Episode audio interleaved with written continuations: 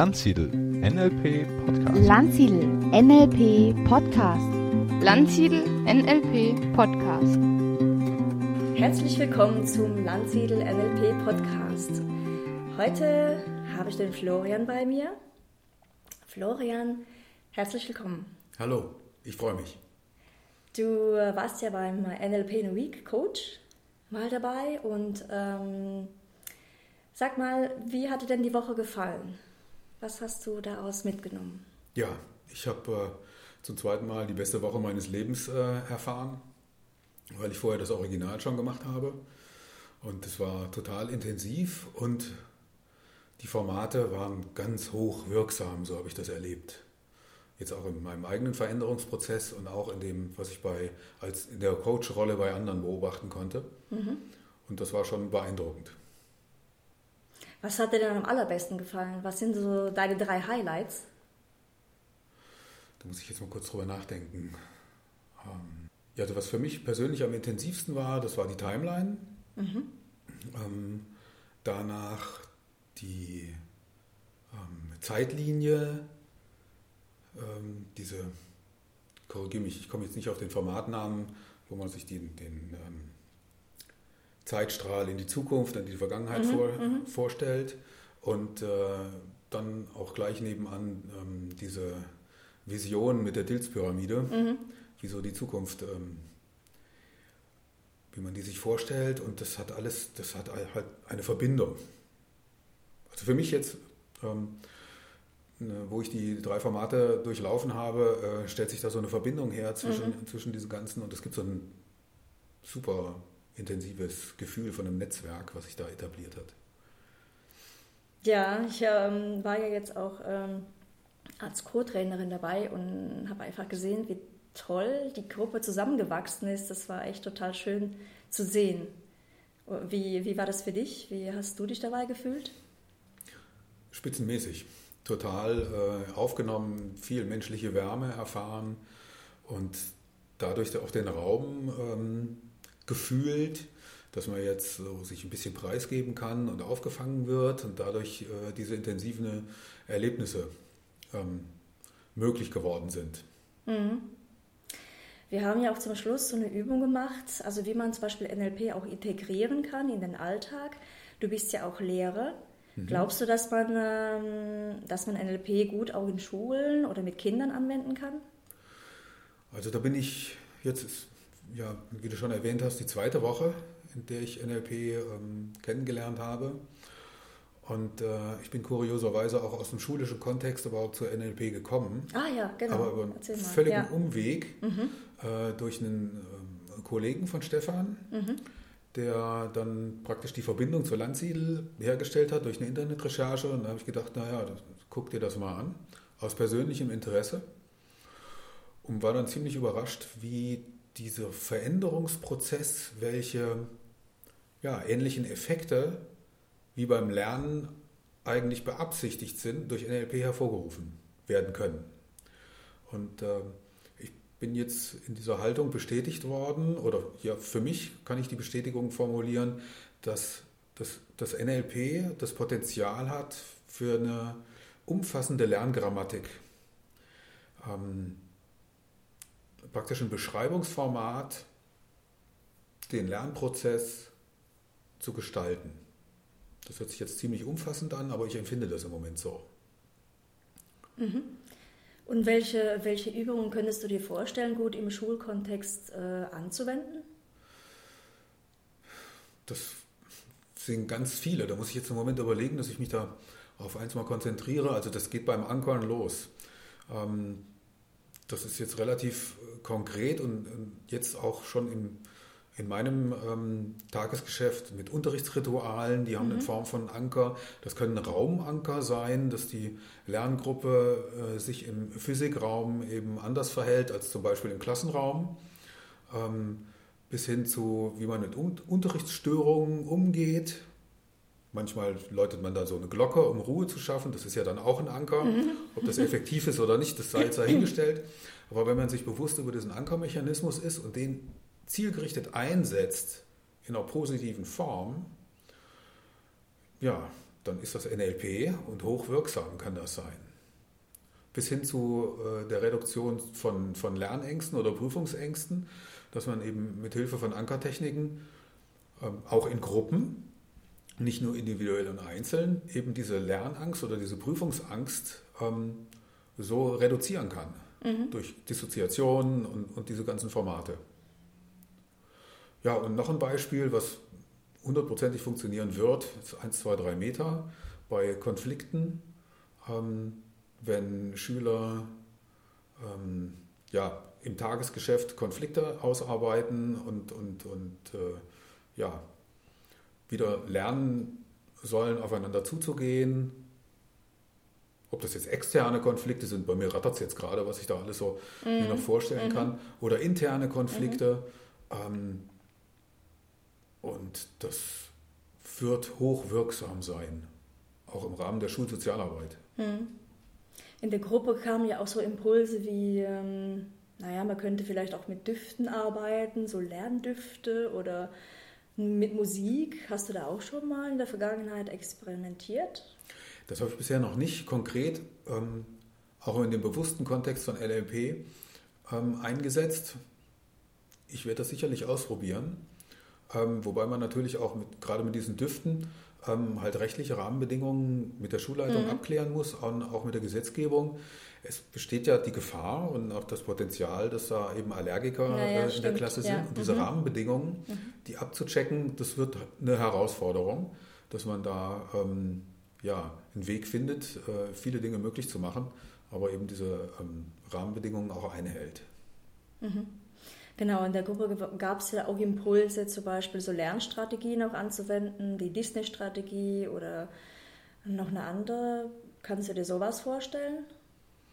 Ja, das kann ich mir durchaus vorstellen. Das geht auch von, von individuell, also von einzelnen Strategien, ähm, die man den Schülern äh, vermittelt, dass sie ihren eigenen Lernfortschritt ähm, selbst gestalten können, und zwar mhm. in optimierter Weise. Und dann im Idealfall kennen oder erfahren lernen, ähm, dass es funktioniert. Wenn man das schafft, ähm, dann wird das so eine selbsterfüllende Prophezeiung. Also man, man kriegt dann mehr Lust auf mehr Lernen und, und da kann ich mir durchaus vorstellen, dass ähm, bei bestimmten Schülern dann wirklich so eine, so eine, so eine Kette ausgelöst wird, dass sie ihre Selbstwirksamkeitserfahrungen da wirklich äh, positiv äh, äh, gestalten können und das wäre so das Idealziel. Mhm geht auch hin bis zu ganzen Gruppen, dass man Strategien zum Erreichen von bestimmten ja, Qualitätsmerkmalen von Unterricht ähm, vermittelt. Die sind alle, zumindest in meinem Bundesland, alle ähm, in einem Rahmen formuliert, mit Kompetenzerwartungen in verschiedenen äh, Bereichen. Und dass man den Schülern mit Hilfe dieser Strategien und des Materials, was ja zigfach und vielfach ähm, zur Verfügung steht und alles öffentlich ist, sich selbst äh, qualitätsvolle Unterrichtseinheiten gestalten lässt. Das geht bis dahin, dass die Schüler sich dann auf dem angemessenen Niveau, beispielsweise einer achten Klasse, selbst Unterrichtseinheiten gestalten, die mhm. eben den Ansprüchen gerecht werden. Und dass dann wirklich ein, ein, ein Co- Lernen stattfindet zwischen Lerngruppe und Lehrer, mhm. dass man voneinander synergetisch äh, voneinander lernt und das Niveau auch trifft, mhm. was angemessen ist und auch gefordert ist. Mhm. Du, du, bist ja in einer, an einer staatlichen Schule, oder? Mhm, ja. Und welche Klassen? Äh, das geht von 5 bis 13. Okay. Mhm. Ähm, wenn ja. du jetzt auch deinen idealen, äh, ja, wenn du jetzt vorstellen könntest, wie du deinen Unterricht gestalten könntest, ohne dass dich irgendjemand behindert. Wie würde das für dich aussehen? Also wenn du jetzt deinen Idealunterricht gestalten dürftest, ohne irgendwelche Begrenzungen von staatlicher Seite aus oder von irgendwelchen Richtlinien. Also jetzt im Moment würde ich das letztgenannte Beispiel versuchen, auf ein konkretes äh, Lernfeld runterzubrechen. Also dass die Schüler ähm, sich zum Beispiel äh, in Physik mit dem Themenfeld äh, Wärmelehre auseinandersetzen. Mhm. Und äh, ja, die Lernstrategie, da brauche ich jetzt noch ein bisschen Unterstützung, dass man halt äh, mit NLP-Methoden die, die ja, Möglichkeiten, diese Lernstrategie zu etablieren, wirklich mhm. manifestiert und, und darauf aufbauen, das dann eben konkret an Wärmelehre umsetzt. Dann gibt es mhm. eine Materialrecherche und zur Verfügung stehende Methoden.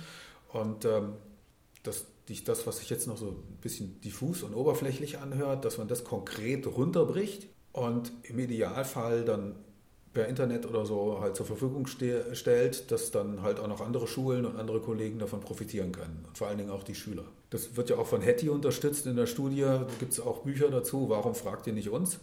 Äh, sorry, was ist Hattie?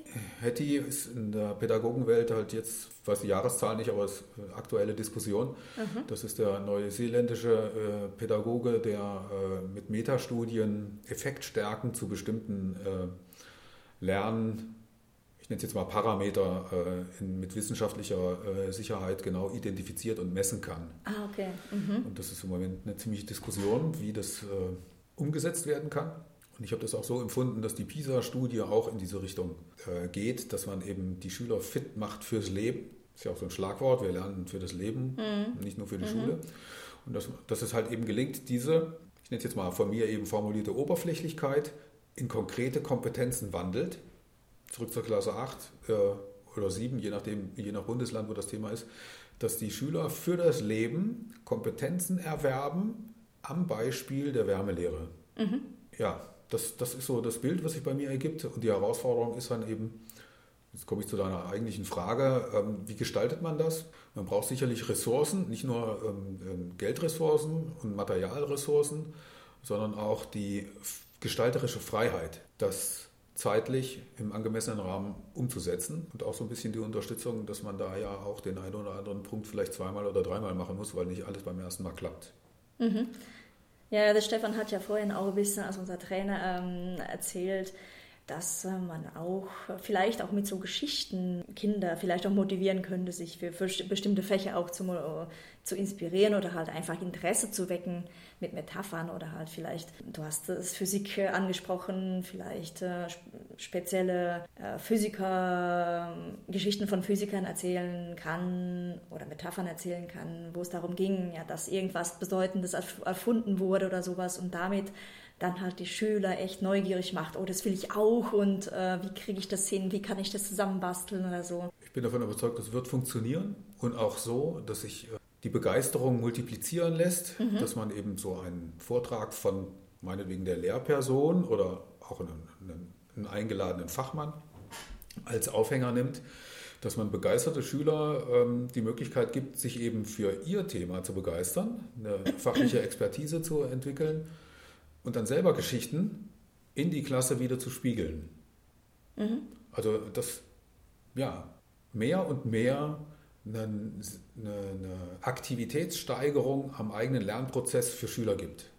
Mhm. Und der also, Lehrer ja. mit, mit, seinen Vorgaben sich praktisch reduziert. Der Lehrer ist ja jetzt nicht derjenige, der im Lernprozess ähm, die Hauptrolle spielen sollte. Er hat ja schon studiert und ist ja eigentlich jetzt schon, steht schon im Leben. Mhm. Und diese Reduktion ähm, begreife ich als Chance, dass mehr Raum frei wird, dass die Schüler sich selber ausprobieren können. Mhm. Also ich habe ja in meiner Schulzeit Physik abgewählt, weil das für mich einfach zu trocken war. Und dann habe ich eine Freundin kennengelernt, die einfach so begeistert war, weil sie so viele Übungen gemacht haben, so viele Experimente. Und die hat mir einfach erzählt, die haben dann irgendwie so auch eine, so eine Story gehabt, so nach dem Motto, ah, damit kann man das und das machen und jetzt probieren wir das mal aus. So hätte ich auch gerne Physik gelernt. Das ist die Zukunft. Mhm. Davon bin ich überzeugt. Ja. So funktioniert das. Und man muss zum Schutz der Kolleginnen und Kollegen auch erwähnen, dass der Ressourcenmangel eine ganz große Rolle spielt. Okay. Also woher soll das Material kommen? Ähm, wenn Schulen praktisch darauf reduziert werden, jetzt im Zuge der Digitalisierung, dass das äh, Geld eben auf LAN-Kabel oder eben die Vernetzung ähm, oder nennen wir es mal so, die Internetzugänglichkeit reduziert wird, aber der Anspruch für die wirklich haptischen äh, Kompetenzen der Schüler, dass da kein Geld reinfließt. Mhm. Und, das ist so ein bisschen der Verwaltungsstruktur und der Finanzierung von Schulen geschuldet, ähm, ist ja auch eine große Herausforderung. Wie verteile ich das Geld sinnvoll? Ja, ja, ja, ne? Und ähm, die Pädagogik, was ist pädagogisch wirksam? das sollte in meiner Überzeugung die oberste Priorität haben und nicht die Gebäudestruktur. Also das Gebäude sieht zwar schön repräsentativ aus, aber es muss pädagogischen, nachhaltigen, pädagogischen Anforderungen gerecht werden und nicht einfach nur gut aussehen. Mhm. Ja, wenn du jetzt äh, zum Beispiel das NLP-Wissen alles mitnimmst in die Schule, wie sieht dann Schule in deiner Meinung nach in zehn Jahren aus? Wie sieht dein ideales Bild aus? Die Schüler sind traurig, wenn sie in die Ferien gehen. Wow. ähm, weil sie eben im normalen Regelunterricht, mhm. und das sind jetzt wirklich so visionäre Überlegungen, die muss man dann konkret runterbrechen und auf Realisierbarkeit prüfen, das ist mir vollkommen bewusst. Aber weil Schule so einen Spaß macht und diesen Raum bietet, sich selbst und seine Überlegungen für Physik konkret, wie beschreibe ich die Welt, mhm. dass Schule den Raum zum Selbstausprobieren bieten kann. Und das möglichst individuell, aber nicht vereinzelt und vereinsamt, sondern eben auch im Gruppenkontext. Also diese soziale Komponente, gemeinsames Lernen macht wesentlich mehr Spaß.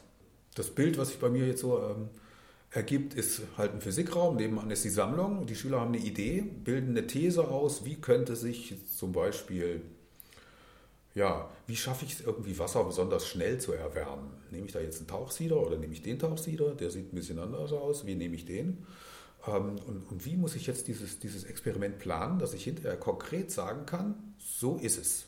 Schule müsste, müsste es schaffen, diesen Raum zu bieten, dass sie alle Ressourcen und Materialien Zeit, Geld und, und auch die, äh, und die Organisationsstrukturen zur Verfügung stellt, dass die Schüler sich so ausprobieren können. Hm. Ja, wenn ich mir das so anhöre, dann kriege ich auch nochmal Lust reinzugehen. Gibt es da eigentlich auch sowas, so Angebote, wo die Eltern mitmachen können oder gemeinsam lernen? Also in den Schulen, die ich bisher kennengelernt habe, gibt es das jetzt so im regulären Unterricht nicht. Mhm. Ähm, es gibt wohl am Ende von Projektwochen von Schulen, da bin ich mir sicher, dass es das gibt, habe ich selbst noch nicht erleben können, ähm, wo dann die Projekte vorgestellt werden mhm. und Eltern in die Schule eingeladen werden, dass die Arbeitsergebnisse von dieser Projektwoche ähm, im schulischen Kontext oder nennen wir es mal so, im normalen Unterricht, normalen Lernkontext dargeboten werden. Projektwochen werden oftmals so als äh, was vom unterrichtlichen Lernen separiertes mhm, wahrgenommen. Mhm. Also gibt es Handarbeitskurse oder, oder, ja, ja. oder, sowas. Und der Anspruch, also mein Anspruch wäre dann, dass man das Projektarbeiten nicht vom normalen Unterricht entkoppelt. Mhm. Du meinst sowas wie, es gibt ja auch sowas wie Jugend forscht, wo man einfach guckt, wie kann man die Welt verbessern oder wie kann man etwas besser machen so jeden Tag erleben, ja, genau. Mhm. Das sind vereinzelte Projekte, die auch sehr öffentlichkeitswirksam wahrgenommen werden und vereinzelte Projekte deshalb, ähm, weil das ja für eine, für eine engagierte Schülerschaft ist. Mhm. Und ähm, es ist möglich, dass dort schon sehr engagierte Schüler ihr Betätigungsfeld finden. Mhm.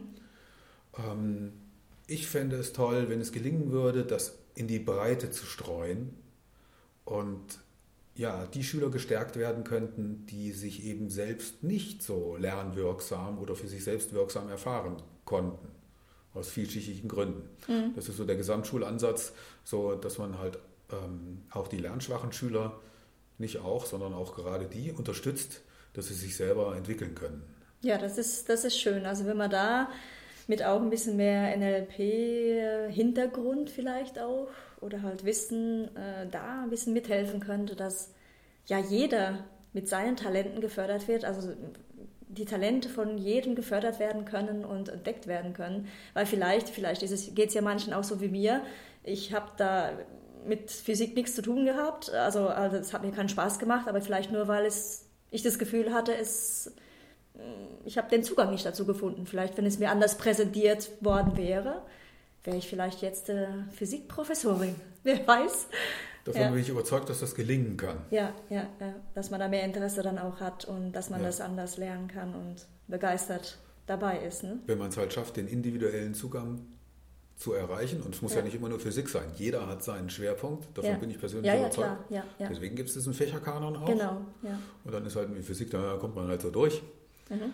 Ähm, ist ja auch gut, dass jeder eigene Talente hat, dass wir so unterschiedlich sind, dass wir halt äh, Man Ja. braucht ja alles in der Welt. Was nützt es, wenn alle das Gleiche machen? Genau, genau. Hast du vielleicht äh, noch einen besonderen äh, Buchtipp oder noch einen anderen Tipp, den du unseren Zuschauern, Zuhörern gern mitgeben möchtest? Oder hast du eine Vision?